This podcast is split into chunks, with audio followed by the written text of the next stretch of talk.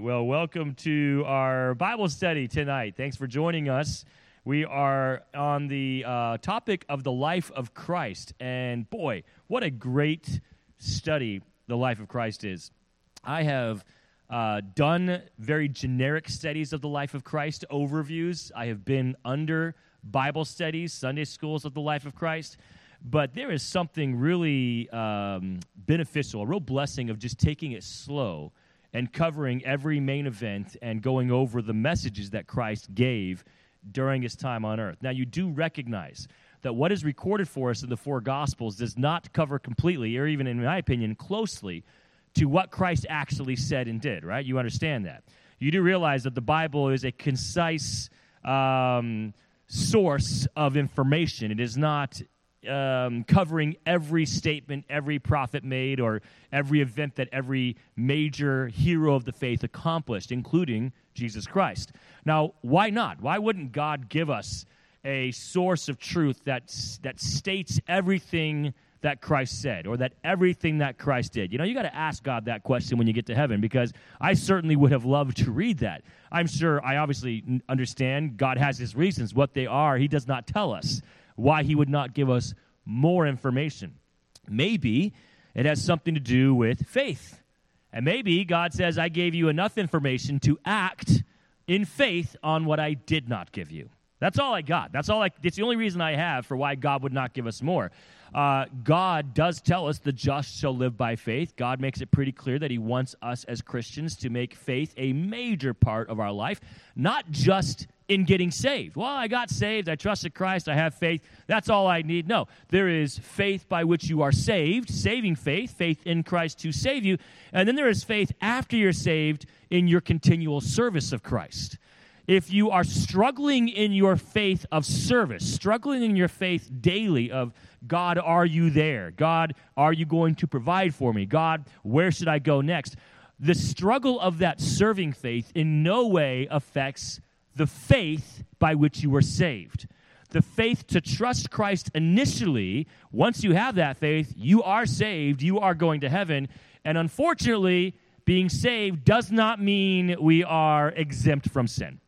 God saves us from our sin and we are righteous in his eyes, but sin still dwells within us, and that sin, that sin conflicts with the faith that we want to have as we walk with Christ daily.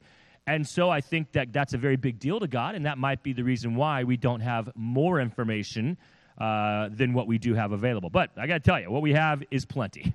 So let's go ahead and continue on. We were talking about this, where we left off was the cost of discipleship as Christ was talking with various individuals who came to him and said, Hey, I want to serve you. And one of them, Christ actually went to and said, Do you, Are you willing to follow me? Others said they want to follow Christ. And with each one, Christ kind of gives a, a, a, truth that they must understand. The first one comes to him in verse 57. This is Luke chapter 9, verse 57, and says, Lord, I'll follow you wherever you go. Christ says in verse 58, Well, if you're going to follow me, you got to be willing to be uncomfortable. I don't have a home. Foxes have holes, and animals have their dens. I personally have no home at this point. Uh, he says, Birds have their nests. So if you're, if you're wanting to follow me, Step outside your comfort zone. We're not told what the man decided. If he followed Christ or not, you can decide for yourself what that man might have said. What would you have said? It's one thing to be a little uncomfortable, but to be taken completely outside your comfort zone, where once you had a home, now you're sleeping outside, where once you had the comforts of home, and now all those comforts are gone, would you still follow Christ? Now remember, this is a call to discipleship, not salvation. Christ is not saying you got to leave the comforts of your home to be saved. He's saying if you want to do something for me in this life, you've got to be willing to be uncomfortable. He then goes on to the next man, and this one, he says in verse 59, follow me. Christ goes to the man and actually asks him, Will you follow me? You know, we think of this with Christ and the, and the apostles, right? Where Christ goes to Matthew, the tax collector, and says, Follow me. And Matthew gives up all and follows Christ. He does that with a few others, and they respond and follow Christ, including the fishermen, right? They're in the boats. Christ says, Follow me, I'll make you fishers of men. And Peter says, I'm not worthy, but yeah, I'm going to follow you. And they give up all and they follow Christ. Here's a situation where Christ says, Follow me. And again, we don't have the response of this person. He says, uh, the person that, that Christ goes to says, Let me go and bury my father. Let me bury my dad. I told you last time we were together that does not mean that his dad was dead and he said, Let me have the funeral service. It meant my dad is older. Let me stay with my dad until he's dead, and then I will follow you. Christ's response is, Let the dead bury their dead. Meaning, you can't wait for other people to pass from this life before you commit to me because it will, from one situation leading to the next situation, leading to the next, and you'll never follow me. So, what is the, the step of faith here? God is basically saying you cannot allow your family to keep you from following me. Now, obviously, I'm not talking about, you know, where I would abandon my children, you know, and say, hey, kids, see you, and leave you in an alley somewhere. I'm going to follow God. Obviously, that is not the case. That's not what God is saying here. But what he is saying is we do have extended family, you know, parents and aunts and uncles and grandparents. And I've experienced in my life that a lot of families want to stick close together. That's, that's great. I think that my family liked the idea of sticking close together. We are all over the place. None of us are near anyone. I got one brother in Idaho, another one was Wisconsin. I got a sister in Pennsylvania, got a brother in Texas. I'm here in Connecticut, and my other brother I think is somewhere West Coast California. My parents in Colorado. Like none of us are anywhere even in the same state. So, you know, the idea, oh, family being close together sure would be nice. We did not accomplish that. I think a lot of families go to um, major efforts to make that happen, where the grandparents and the grandchildren and the nieces and everyone's like nearby. That's a beautiful thing, but I'll tell you, when that beautiful thing hinders you from following Christ, it's a problem. Especially when you have a calling on you. By the way, I love this. You know, I have I am aware there are some spiritual leaders who say that every person should volunteer to be a disciple of Christ, full time ministry. Like, it is the job of every adult Christian to highly encourage every Christian teenager to commit to full time service. And basically, unless God slams the door on their face and says no, they should just assume they're going to be full time ministry. And then there are those who say, well, no one should be a disciple unless they have a calling on their life, right? And it's, you know, where is the calling on your life? Where is God's calling? I see both here. In this passage alone, I see both happening. Some go to Christ and say, I want to follow you. And Christ says, Sure, you're welcome to follow me. You can go into full time ministry with me, but here is the expectation if you do. And then others weren't really considering it, but Christ went to them and says, I want you to follow me. Now, I was the one where Christ came to me. Uh, I eventually submitted to that and said, I do want to follow you, but he had already laid on my heart and been driving me closer to him towards that desire before I, I stated in my head and in my heart and out loud, I do want to be full time ministry. But I think that God uses both. I think there are times where someone has a really strong desire, where I just want to serve Christ, and, and I'm not going to say God's going to turn them away. You know, God's going to take servants, but He is going to tell them, if you do, here's what the cost will be.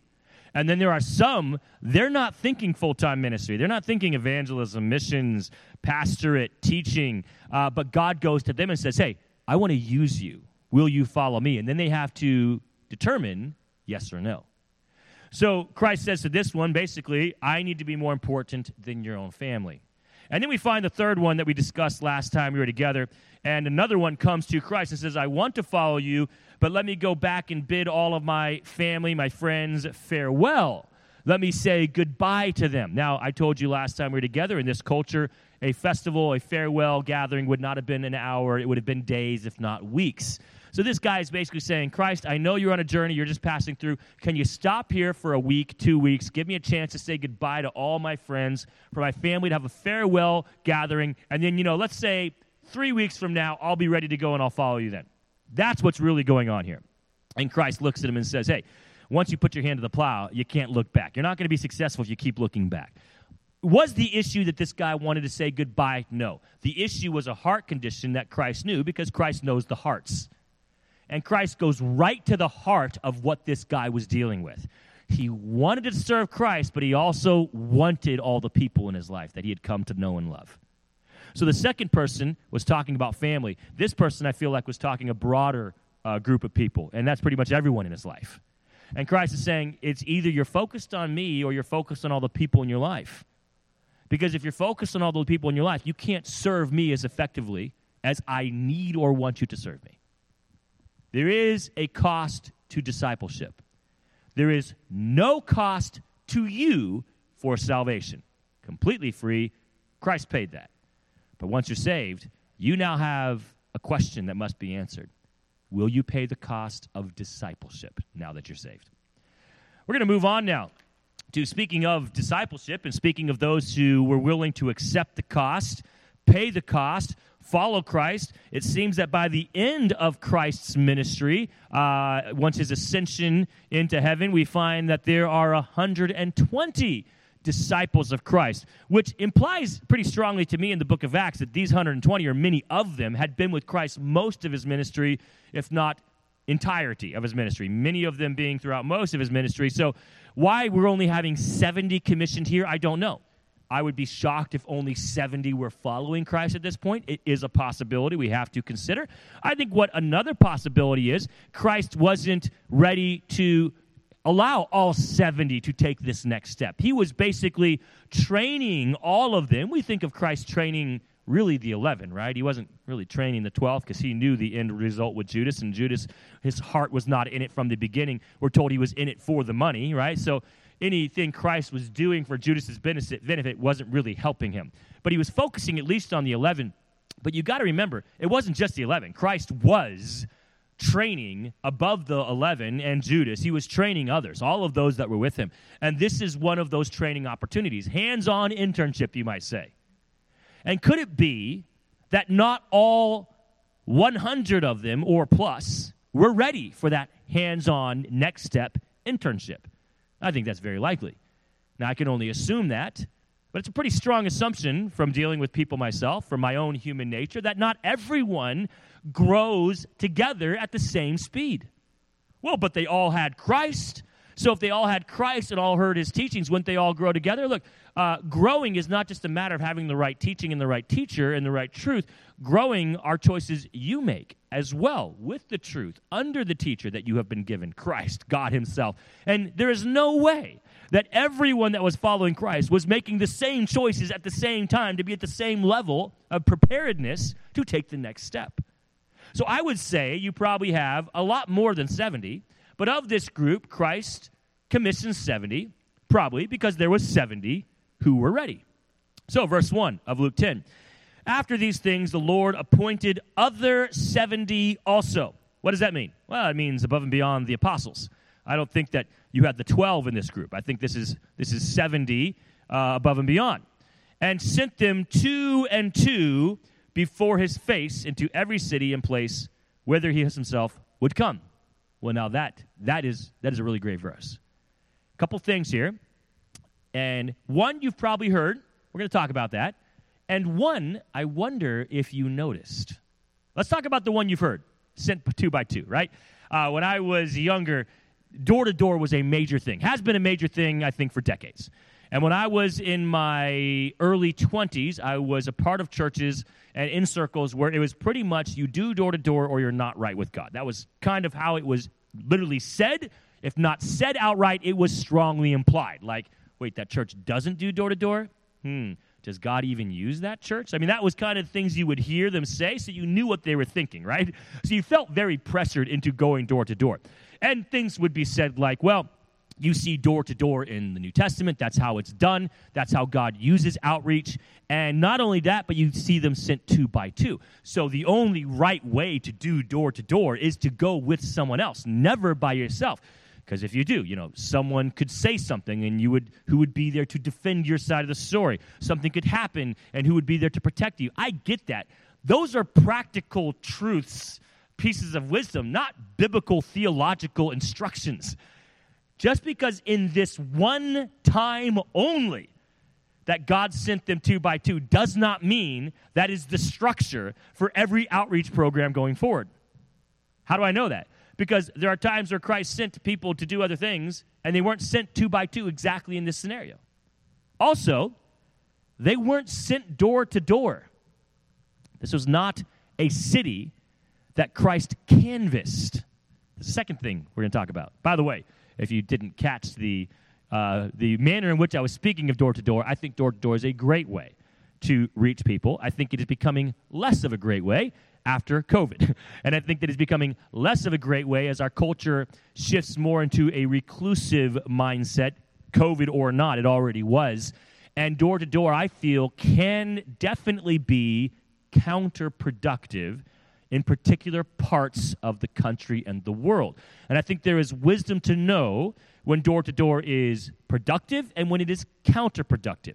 And do not let someone else's traditional view of how outreach ought to look because of one misunderstood passage. This is it right here. The one misunderstood passage. Don't let that control your belief system on how is the best way to reach the community you are in. Because ultimately, we are called to reach the community with truth and love. How we do it, there is no set guideline, and Luke 10, verse 1, is definitely not a set guideline on how to do it. Now, let's get to the second point. They weren't canvassing the city door to door. What were they doing? Moving ahead of where Christ, He Himself, would come. He was sending them ahead to tell people He's behind us. Christ is on the way. This was less of a door to door, and it was more of a community to community, city to city, village to village, stop to stop. And the route that Christ was taking, they were sent ahead. And Christ is basically saying, I'll catch up with you and I'll collect you guys as I come along.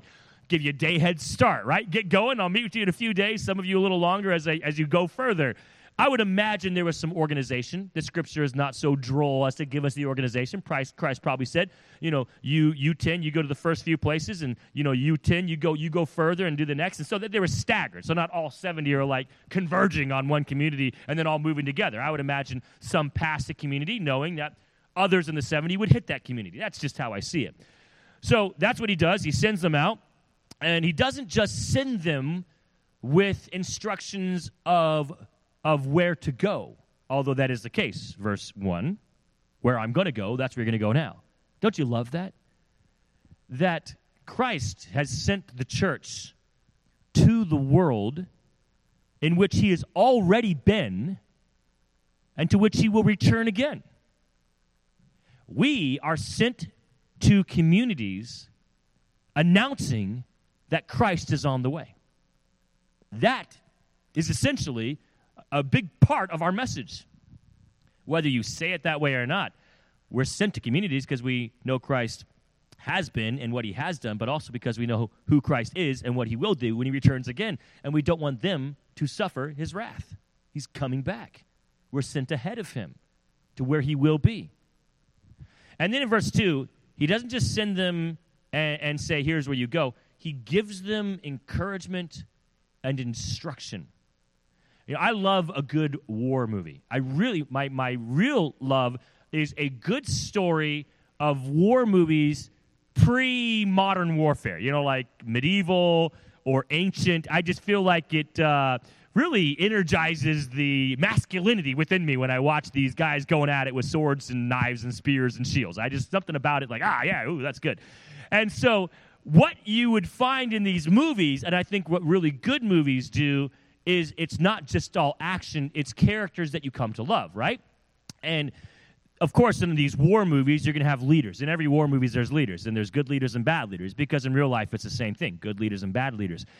And I love that in, in a good movie, you'll find good leaders displaying strong leadership, not just by what they do, but by what they say. And a lot of these movies will have the leader, you know, uh, marching in front, riding in front, you know, driving in front if it's modern warfare, and, you know, giving a speech uh, quick speech before battle, right? To get the people prepared and ready for what they're about to do. This is how I picture what's going on here. Like Christ is setting, sending out his little commissioned soldiers for spiritual warfare, and he's giving them their battle speech right before they leave. So if Christ was going to give a battle speech, what would he say? Well, you're in luck. It's recorded for us. This is one of the times where you do get to read what he says, at least in part.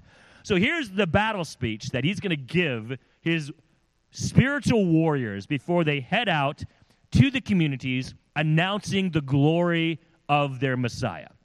Verse 2 The harvest truly is great, but the laborers are few.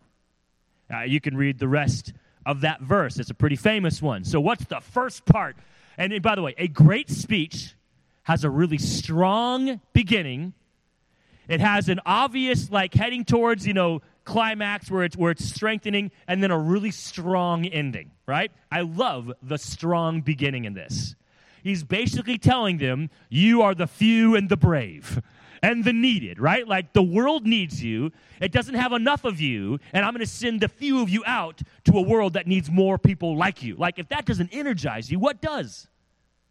You're about to be sent out, and Christ is, not saying, well, you know, I mean, like, okay, I don't really need you, but I'll send you out anyways. I, I guess I'll use you because, you know, I don't want to discourage you. And oh, sure, I'll take another volunteer. Uh, you can you can be assistant to the assistant to this person. Like you're like, oh well, that's no fun, right? No, his battle speech is, you're needed. The world needs you strongly, desperately, and I'm going to send you to them. He actually says, pray that more will join you. There is so much need that you're not enough. I want to use more.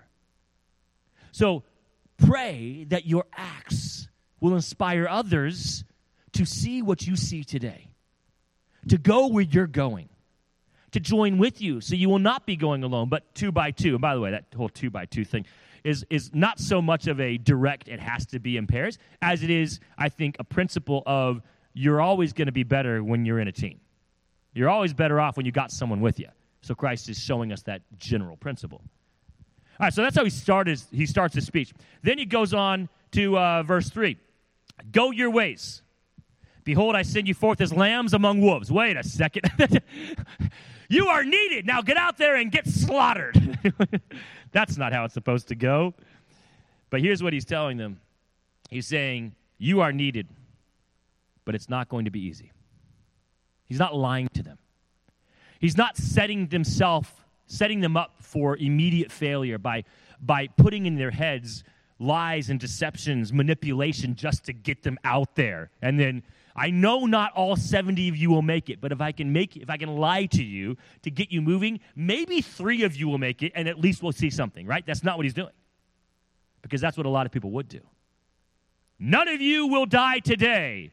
I promise you, if we all stick together, you know, battle cry, right? Everyone will walk off the field today.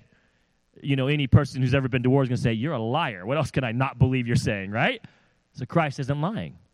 As a strong leader, he's telling them it's going to be hard. I'm sending you.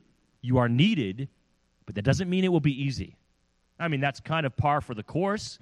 We just saw the previous chapter where he was telling people, You want to follow me? It's going to be hard. Now he's saying, I'm going to send you, and it's going to be hard. Nothing's changed here. So why do we as Christians keep complaining when it's hard? He's been telling us it would be hard from the beginning. From the beginning of our call to service, we were warned. Why are we shocked when we discover what he told us would be true? You may say, well, that's not really something I'd want to hear. No, but it's something they need to hear. They need to know it's going to be hard. There are wolves out there. And you're like lambs to them because I'm not sending you out to destroy them, I'm sending you out to tell them. They'll want to destroy you while you just want to tell them. Now, verse uh, 4 Carry neither purse, nor scrip, nor shoes, and salute no man by the way. All right. This, this verse is unfortunate. Not because it was written, but because it was read by many spiritual leaders out of context and not paired with any other verse. There are a lot of missionaries, and I know we got Chris here with us, and he is not one of these missionaries, but there are a lot of missionaries in previous years, and I'm sure Chris can testify to this, where they were told you don't need retirement, you don't need any kind of plan for the future. Trust God with the now, the tomorrow, and the down the road. If you are faithful in your service to God, everything will be taken care of. And they use verses like this. We'll look at what Christ did with these disciples. He sent them out two by two, and he told them it would be hard, and he told them, Don't take anything with you, don't take money, don't take anything that, uh, unnecessary, because everything will be provided, provide, be provided for you along the way. A couple things to recognize. This is a short term mission trip at best. This is not a full time instruction for full time life ministry. He's sending them out on a short trip, and he says, I want, to ex- want you to experience on this short term mission trip that I can sustain all your needs. This is not instruction for what full time ministry ought to look like as a life calling. You say, Pastor Russ, is there somewhere in the Gospels where we find instruction for what it should look like for full time ministry life calling? And the answer is yes, there is. At the end of Christ's life, we're going to see this later as we move on. Christ, at the end of his life, he calls the disciples together and says, gives them more instruction. And at a different time, it says, I'm going to send you out. And he says, Now I want you, if you have a sword, to take it. And if you have a coat, to wear it. And if you have money, to bring it. And one of the disciples says, I got a sword. Is this good? And then Christ said, Yes. Okay, that's good. Good job. You got a sword. Well done, son. You got a, I don't know why you're so happy about a sword, but he wanted to throw that thing around. Sometimes I wonder if it was Peter, because, you know, Peter did throw that thing around and not long after. So later, Christ does say, Bring a sword, bring money, bring clothing. Why? Because that was instruction for a lifetime calling. He was basically saying, Don't be so foolish. Plan ahead. Be ready. Be prepared for the unexpected. Unfortunately, a lot of missionaries over the last 40 to 50 years were given Luke chapter 10 and not the end of the gospel's instruction. They were given instructions for short term missions, not long term missions. And now they are coming off the field. For the last 10, 15 years, they've been coming off the field with nothing. Absolutely nothing. Some of them less than what they had when they went. Their health is worse. They have less money. Whatever savings they had is now gone, and whatever home they had was sold, and the money was used for a variety of things. They've got nothing. Because some, I think, someone with good intentions but a poor understanding of Scripture advised them, and they, in their ignorance, listened. So, what's the truth for you guys? Because I only got one missionary here, and Chris already knows this truth. So, what's the truth for the rest of us? Just because a pastor says it doesn't mean it's true. Just because a pastor opens up scripture to a verse and says, you can't deny this is what this verse says, doesn't mean he's not taking it out of context. Whose responsibility? Whose responsibility is it to make sure that the verses you are following are truth and given in context? Well, it's the pastor's job. Sure, it is. But if you're going to follow it, it is also your job. Because otherwise, you are only displaying faith in your pastor. You're only displaying faith in me if this is the church you attend. If you're online watching and you go to another church, then following what the pastor says is only faith in that pastor. And got to be honest with you guys, you would be a fool to do that. I know what they tell you. I'm the mouth of God, I'm the voice of God. I know what they say. If you want to listen to God, you listen to me. I know what they say. I know Scripture better than you do. How dare you tell me that I'm taking it out of context? I get that. But you know what? They're talking about your life. We're talking about your future. You have every right to make sure that the truth you're following is not just coming from the mouth of the man who claims it's from God, but coming from God Himself in the context that God is giving it. Do you see how easy it is to see? Wait a second. Yeah, Russ, you're right. This is a short term mission trip. But do you see how easy it would be if you don't have critical thinking? How a pastor could convince you to say, I don't need to worry about anything. I'll just fa- have faith and everything will be taken care of. Ugh, guys, know your, know your scripture. Don't just know your pastor and know it in context. So he sends them out. He says, For this time, I want you to have faith and I want you to grow faith. He then goes on to say in verse 5 When you enter, say, Peace be to this house. And if the Son of Peace be there, your peace shall rest upon it. If not, it shall turn to you again, and the same house remain, eating and drinking su- such things as they give. For the labor is worthy of hire. Go not from house to house. Well, that's interesting. Wait, don't go door to door? Okay, don't worry. I'm not going to attack door to door with that verse because that would be out of context too. He's not saying don't go door to door. He's saying if you get to a city, in a community, and someone opens up their home, just park there. Don't go look for something better. Don't say, "Well, you know what? Um, someone else offered me this. Let me let me go check that and see if their food is better, their room is better. You know, they're a little nicer, a little cleaner. I'll let you know. I'll get back to you. Can I come back tomorrow and tell you if it's a yes or no?" He says, "Look, if someone opens it up, you take it and be grateful for it. That's what's all being said here. Okay? He's not bashing door to door in that verse, but what he is saying is, say, come with peace." Don't go looking for a fight. Go looking to offer peace. Well, what happens if you go into a city and no one receives you? Well, then in uh, uh, in this passage, we're told that verse 10 if you go there and you, they receive you not, go your ways out into the streets of the same and say, every, uh, even the very dust of your city, which cleaveth on us, we do wipe off against you. There is a statement of, if you reject us, then you are rejecting the truth we bring. And basically, our hands are clean, our shoes are clean of your rejection of truth. Basically, your rejection of truth is not my fault. I'll bring it to someone else. That's a great truth for those about to go into a hard ministry. Here's what I have embraced as a pastor it is not my job to make you listen. It's not my job to change your heart. I don't have the ability, I don't have the authority to change your heart or your mind or your choices. It is my job to give you truth. I also have the responsibility to love you, to be at peace with you to the best of my ability. But ultimately, when it comes to your heart, all I do is provide the truth. And make sure it's the truth God gave you, not the truth I want you to know, right? Provide truth. The rest is between you and God. That's what's going on here. Christ is basically saying to those he's about to send out, it's going to be hard. Offer peace.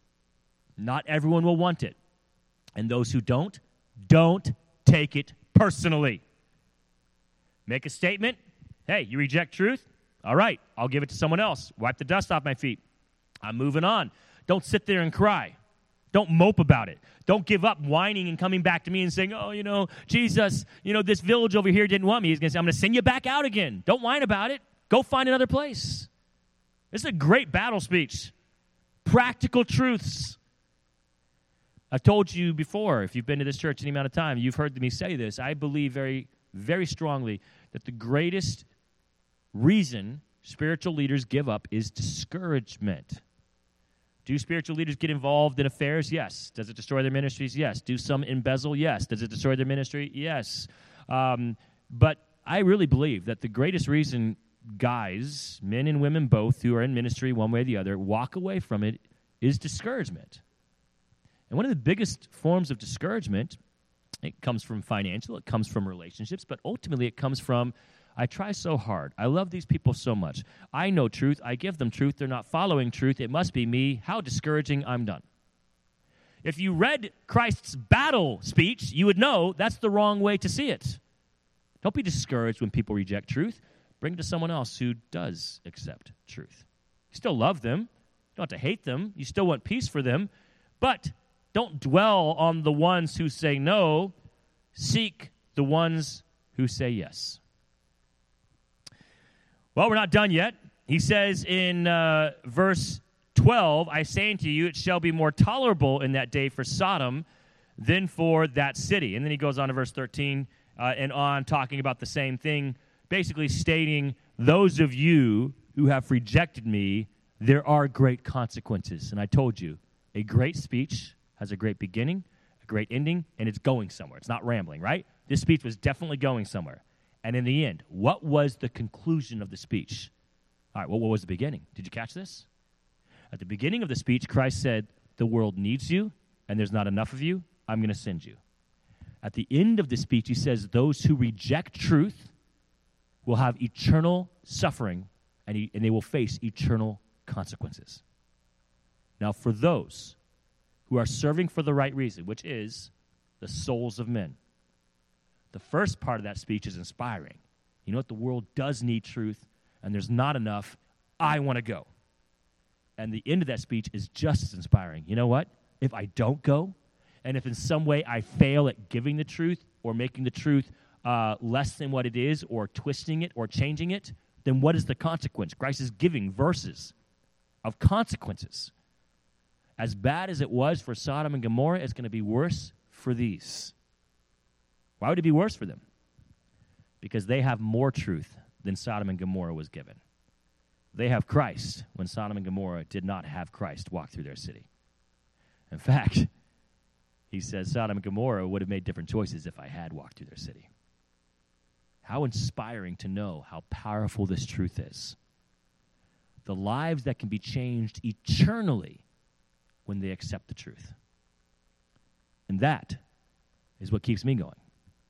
That is what keeps me from discouragement. Because I focus on the power of the truth, not the amount of people who reject it. I focus on the knowledge that this truth can change someone's life at any moment if they change from rejection to acceptance. and I always try to see those who are accepting it and try not to focus on those who are rejecting it. I choose who to look at. Ultimately, Christ. All right, so short terms mission ship, uh, trip and battle speech given to them. Let's move on. We're going to get to now uh, the lepers. This is a great one where Christ, of course, uh, healing the 10 lepers. And you know, this is not the only time he heals lepers. And this is an interesting situation where something happens in this miracle that Christ addresses uh, these, well, at least one of them in a particular way that he doesn't do really ever again. I don't see him talking in this way. I'm going to get to the story in a second. You'll see what I'm saying. So there's 10 lepers in this in this text. So we're in Luke chapter 17. We're going to turn there now. Now remember, um, not all of the chapters are in necessarily chronological order in the way that they happen. And then if you look through, by the way, uh, the following chapters, you're going to find that Jesus is doing a lot of talking and teaching over these next chapters in Luke. But we get to Luke 17, and uh, we're going to pick up now in verse 11. And so in verse 11, it came to pass as he went to Jerusalem that he passed through the midst of Samaria and Galilee. Remember, I told you last time we're together, Christ was in Galilee, and uh, his brother said, Let's go to the feast in Jerusalem. Jesus says, You go. Um, I don't need to go right now. It's not my time yet. So his brothers leave. And then we read last time we're together how Christ, after his brothers left, then he left from Galilee to Samaria to Jerusalem. So it's believed that Luke 17 is dealing with that time frame as he's passing through uh, these areas. We're told that he comes upon some lepers. He entered a certain village, 10 men that were lepers, verse 12, which stood afar off, lifted up their voices, and said, Jesus, Master, have mercy on us. When he saw them, he said unto them, Go show yourselves unto the priests. It came to pass as they went, they were cleansed. All right, so this is probably one of the most popular children's Sunday school stories out there, you know, aside from the ones of Christ walking on water. I mean, they're healing the 10 lepers. Because why? Because at the end, as the 10 are running, they get healed. And then one of them turns back to Christ and says, I am so grateful. Thank you so much. He worships Christ. And what does Christ say?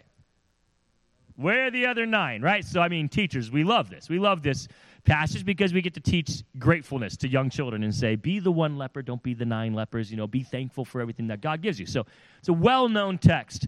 Um, let's go ahead and look a little deeper, though, at this passage in Luke uh, we're going to be, again, picking up verse 11. Let's go ahead and see what's going on. These 10 lepers are here, and he says, Go show yourselves unto the priest. All right, so do the lepers actually hear from Christ, I will hear you, heal you? Do they hear him say that? No, he doesn't say it. Do they have any direct statement of what's going to happen when they go to the priests? No, they're just told to go. They're not told what will happen when they get there. So, what do all 10 lepers evidence as they are going? Faith. So, let's park and talk about faith. Faith is not acting on what you see, right? Because Hebrews 11 tells us about faith, and it's the unseen that is faith. Faith is acting on the unseen based on what you already know. What do these lepers already know about Christ? He can heal, He has healed. They know that for sure. Now they have new information that He has sent them. So there's some logical assumptions they can make, right? He is a healer, He can heal, and He's sending us to the priests. Now, if you're going to the priest as a leper, there's only one reason is to be checked by the priest to determine if you are fit to re enter society. Basically, if you have overcome your illness. That's the only reason for these lepers to go to the priest. So when he sends them to the priests, they know by implication there is a chance we will be healed as we're sent or when we arrive, because what other reason would he have to send us? But it was only an implication. That third part required faith. He did not say you are healed. He did not say you will be healed. He said go to the priest, which is a strong implication, but an implication nonetheless. All 10 lepers displayed some pretty strong faith as they went to the priests. Now, Christ does deal with the one who returns. Let's go and see how that looks. So, as they went, they were cleansed, verse 15, and one of them, when he saw that he was healed, turned back and with a loud voice glorified God, fell down on his face at his feet, giving him thanks. He was a Samaritan. Verse 10, 17, excuse me. Were there not ten cleansed, but where are the nine? They are not found that return to give glory to God, save this stranger. And he said unto him, Arise, go thy way, thy faith hath made thee whole. Is there a strong lesson of thankfulness in this verse? Most definitely. You can't get around the gratefulness of the of the tenth leper and Christ dealing with that and literally saying it. Where are the other nine? You know, great job. Your faith has made you whole. But there's a couple other things I want to point out. I already mentioned one, and that is the faith of all ten. But let's talk about that. You know, there are times where you can get so excited about an event that you forget to be grateful. I mean, come on. You going to really tell me that these other nine lepers weren't grateful to God? They'd been dealing with a, de- a de- debilitating disease where your fingers fall off and, and your skin is rotting off of your body. You're going to tell me they're not thankful that they're healed from that? Of course they're thankful for it. But being thankful and showing thankfulness, that's not the same thing. This actually happened to me recently. Someone had gifted me something, and I was thankful. I thought I looked at it and said, "Oh, that was so nice of them." I, I failed to tell them thank you. And um, sometime after they said, "Hey, did you get did you get that card? It was it was a card. Did you get that card?" And I said, "Oh yes, thank you so much." And I knew immediately. I said, "Oh, you know, Russ, like I know this truth. I know that being thankful and showing thankfulness is not the same thing. I knew this, and yet I still fell into it, as we all can." So my encouragement today to you is not to just be thankful because that's the lesson here that's often taught. And the truth is, we'll justify, well, I am thankful. And my encouragement is to show thankfulness and to recognize that being thankful isn't enough, especially when it's people, because they don't see your heart, but also God as well. Showing thankfulness to God is a really big part of doing right by God and to others. But there's something else that I want to point out in this text. Christ says here, Thy faith hath made thee whole. What does that mean? Is he talking about your faith making you whole physically or spiritually? Look, I think that he's talking about it physically. I don't think he's talking about it spiritually. There's other times where he talks about, he says, where your sins have been forgiven you, and that's referring to the spiritual. So I think he's talking physically here. Christ, though, says, Your faith made you whole. What does that mean about the other nine? They were made whole, so what does that mean? Their faith also made them whole. So what's the truth here? God is so good and so awesome that even when you don't show thankfulness, he can still do an amazing work in your life from faith alone.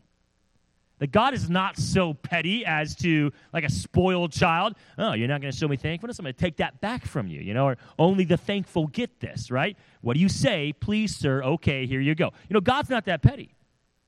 God is commending the one for showing thankfulness and basically encouraging it, saying, you know, let's see more of this. But he's also rewarding the faith of the other nine. That's the kind of God we serve, which is what kind of God? A God of mercy. That faith is rewarded on its own merit. Does that mean we don't need to be thankful? No, obviously you do, and you should. But recognize faith alone can take you pretty far. and then showing thankfulness can reflect back to the person, specifically in this case, God, a form of worship, of gratefulness, which is very important in the life of a believer. All right, let's go to one more text tonight. I don't know that we'll actually finish this text, but we're going to go ahead and get to it. John chapter 7. So Jesus now arrives in Jerusalem at the feast. And when he gets there, of course, his brothers are already there, so are many, many others, because this is a pretty big deal. This is one of those feasts where Jewish men were supposed to travel. There's two main ones throughout the year. It was kind of expected that you would travel down to Jerusalem and be there. This is a pretty big deal. A lot were traveling. So they're here at the feast. And uh, when the, Jesus originally arrives, we're actually told he doesn't make a big deal out of it. We're told that in verse 10 but when his brethren were gone up, then he went also up unto the feast, not openly, but as it were in secret. That doesn't mean he's trying to be sneaky. It just means he didn't march in like he does, you know, at another time where he has marked, he's on a donkey and everyone's lining the streets singing Hosanna. That is not how he's entering now. He's entering discreetly at this point. And when he gets there, we're told the Jews sought him at the feast and said, Where is he? Specifically, the religious leaders, those who wanted to destroy him. And there was much murmuring among the people concerning him, for some said, He is a good man, others said, Nay, but he deceives the people. Howbeit, no man spake openly of him for fear of the Jews. Oh, well, I'm a little concerned. I'm confused because in verse 11, the Jews are seeking him. And then in verse 12, the, those who are saying things about him were afraid to say it because of the Jews. I think you've got obviously split factions. You've got some Jews who want to destroy Christ and some Jews who don't want to destroy Christ. And the ones who did want to destroy it were concerned about speaking openly or preaching it openly. Obviously, they're saying things because it says what they're saying. They're talking about it, but probably only talking about it to people who agree with them. You know, it's one thing to say something to someone that you know agrees with you, something altogether different to say it to someone you know who disagrees with you. so in this case, these guys aren't willing to say it to those who disagree. They're afraid of the disagreement and what that might mean for them. Well, eventually, Jesus is going to be recognized. And uh, in verse 14, in the midst of the feast, Jesus went up to the temple and taught and began to speak the people marveled and said, Wait a second, how can he do, how can he say so much and say it so well? Verse 15, he doesn't even know his letters, having never learned. Basically, he didn't have any formal education. How can he be such a great teacher, having not been trained how to read and to write? And obviously, he can speak, but you know, wow, he seems like he's an educated man. Verse 16, Jesus says, My doctrine is not mine. Wow. You know what? we could stop there. I could go the rest of the 10 minutes, and I just might, and not go any further than that first verse right there of his first point. My doctrine is not mine, but his that sent me. Have you considered the humility of that statement? People are saying, it's amazing. You speak like an angel. You talk like a learned man. You say things we've never heard before if anyone deserves to take the praise and glory in it, it's Christ. No one else deserves that kind of praise and can take it and not sin by pride, right? Remember the story in the Old Testament? A man named Nebuchadnezzar. Something similar was said about this king, Nebuchadnezzar, king of Babylon. He goes out on the porch, on the, on the uh, balcony, you might say, and speaks to uh, the people and and boy they're just glorifying him and and he's looking out and says wow everything out here is so amazing and and uh, this is and, and, i'm such a great king you know because these people just love me so much. He looks out and says and thinks about how awesome he is and uh, what does god do? Strikes him dumb becomes dumb like an animal and for seven years if i'm not mistaken seven years wanders in the fields like an animal like a beast and eats grass yes and after seven years, his reason comes back to him. And when his reason comes back, he says, You know what? It never was about me. God's better. And God says, Fine, you can be a king again. Find another king, this time in the New Testament. Again, this guy, he's speaking and saying things, and people are like, Wow, he speaks like a God. He, he speaks so well. His voice is amazing. And this king takes the glory and says, I am amazing. And the Bible says God struck him with a disease he was eaten of worms. I don't even want to know what that disease is where worms eat you from the inside out. That's nasty. The guy dies. All right, so this is not the first time people have looked at someone and said, You are amazing, right? It's happened many times before, many times after. It's really tempting to take that praise and say, I am kind of amazing, aren't I? If anyone can take it and do well by it, it's Christ. They say it to Christ, and Christ says, Well, actually, the words that I'm giving you come from my Father God doesn't even take the praise when it's due him. So, what's the point? How dare his servants act any different? How dare any of us, when we just are speaking truth, that's not even our truth. I'm not making this stuff up, I'm just re preaching what God has given. How dare any of us, when we give truth to someone, and it changes their life. And they think their life is changed because of you. How dare you accept that praise? No. You do not change their life. You don't have the authority or power. I already said to that, right? There's, there's a real thing. People like that. You know what they do? They take all the glory and never none of the consequence. if you literally did have the power and authority to change people's lives, then what about all the dozens and hundreds of people who are destroyed who were under you one time? Well, that wasn't my fault. Well, then how was it your fault for the ones that did good? Well, you know, no, don't even go down that road. You know what you're talking about anymore. No. People's lives are changed when they make choices to follow the truth of God, not to follow me or to follow you. And when the truth sounds so good, it's not because you're so great at speaking it. The truth sounds so good because it is so good. In any way that it's packaged, the truth is good. Christ is setting an example here for future teachers and future leaders. And remember, if you're preaching the right doctrine and it is changing lives and people start saying you are amazing, remember, it's not your doctrine. It was given to you by God.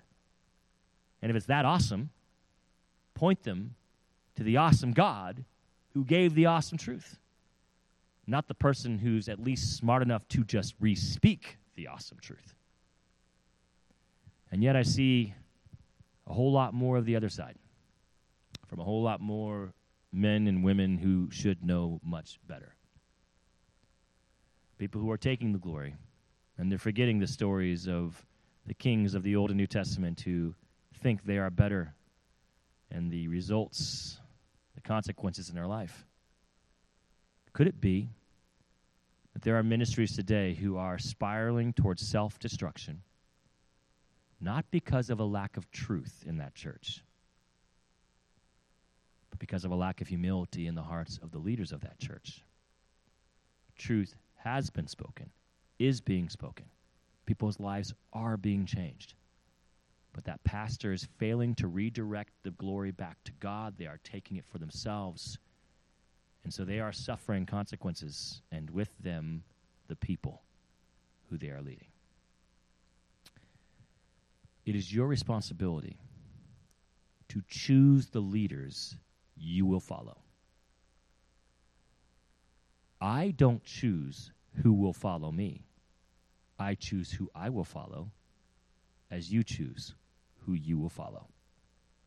If I choose who will follow me, I am no better than a dictator, forcing you into my will. I have had many people come and go over the years. And as long as they are going in a right spirit, not one of hostility towards me, even then I try to be gracious, but as long as they're not trying to destroy us as they go, they are free to go with my love, with my joy, with my blessing if it's even needed. They're free because they were free to come, they're free to go. It's not a prison. I'm not a guard at the local jailhouse forcing you into a room you cannot escape. If you choose to follow me as I follow Christ, that is your choice, not mine. But understand this if you are choosing to follow me as I follow Christ, you have the responsibility to make sure that I am following Christ. Because too many Christians think that's not my job. I've literally heard people say things like this. It's not my job to make sure if the leader's doing what's right. It's my job to do right by the leader. What who where are you reading that? Can you show me a chapter and verse on that one? Where as long as you're doing right, the leader can do whatever they want. Yeah, King David in the Old Testament. Actually, yeah, that's actually kind of true. King David in the Old Testament did have that kind of philosophy against Saul. Look where that got him. Never once did God give that philosophy to David. That was David's own. And I don't think it worked out too well for him. Oh, sure. In the end, Saul died eventually. Look what David had to go through before that time. Well, that's what God wanted. How do you know? Because that's not what the Bible says God wanted for David. What the Bible says God wanted was for David to be king. And then David's philosophy was it's not my job to tell the leader what to do, it's my job to follow the leader no matter what. Hmm. I actually don't see that ever given by God as an instruction to man. I see people in the Bible who believe that, and it didn't work out too well for them. David fled to the wilderness. David lost good men and women, people he cared about, including his own wife, Michal, was lost to him. Oh, he regained her, but he never really regained his wife. They just ended up living together because of David's philosophy. If it's not my job to change the leader, the leader, that leader destroyed his marriage. King Saul destroyed his marriage. Why? Because Michal was King Saul's daughter. King Saul also destroyed a lot of other things in David's life. So if you're okay with bad leaders destroying your life, then have at it. And take that philosophy, embrace that philosophy of I will have the right attitude and do what's right even with bad leaders. Well, then expect those bad leaders to abuse you. And if you think that's your calling, more power to you. Just don't blame it on God. Because I don't see God giving that instruction. I do see God telling the church to hold the leaders accountable. And when they teach false truth, to throw them out. And when they lord over the people, to eliminate their authority. And when they live in immorality, to eliminate their position. I see God telling the church how to hold leaders accountable, not to enable them to do whatever they want. I don't see that. So if that's what you believe you should be doing, it was probably told to you by a leader who wanted to do whatever they wanted, who wanted full authority over you and wanted to be God to you. It's not helpful to you, it's not helpful to them. And if you opened your eyes, you would see plenty of stories and illustrations of how it works out for people with that philosophy. Don't be one of them. You don't need to be a martyr in that case. God's not calling you to it. Choose the right leaders be the right kind of leader, reflect all glory back to God, and you will find success, joy, and peace in a much healthier environment of ministry. If you change your philosophy to one of biblical truth rather than a poor leader's idea of what church dictatorship looks like. Let's pray. Father, thank you for those that are here tonight. I pray that we would all be cautious in the men and women that we follow, making sure that those we follow are following you, and be very sensitive to those who are following us, making sure that as they follow us, we also are following you. I pray that all praise and glory, specifically, especially related to truth and the changes that come from truth, would be directed to the God of truth, Christ the way, the truth, and the life, not taken for ourselves. In Jesus' name, amen.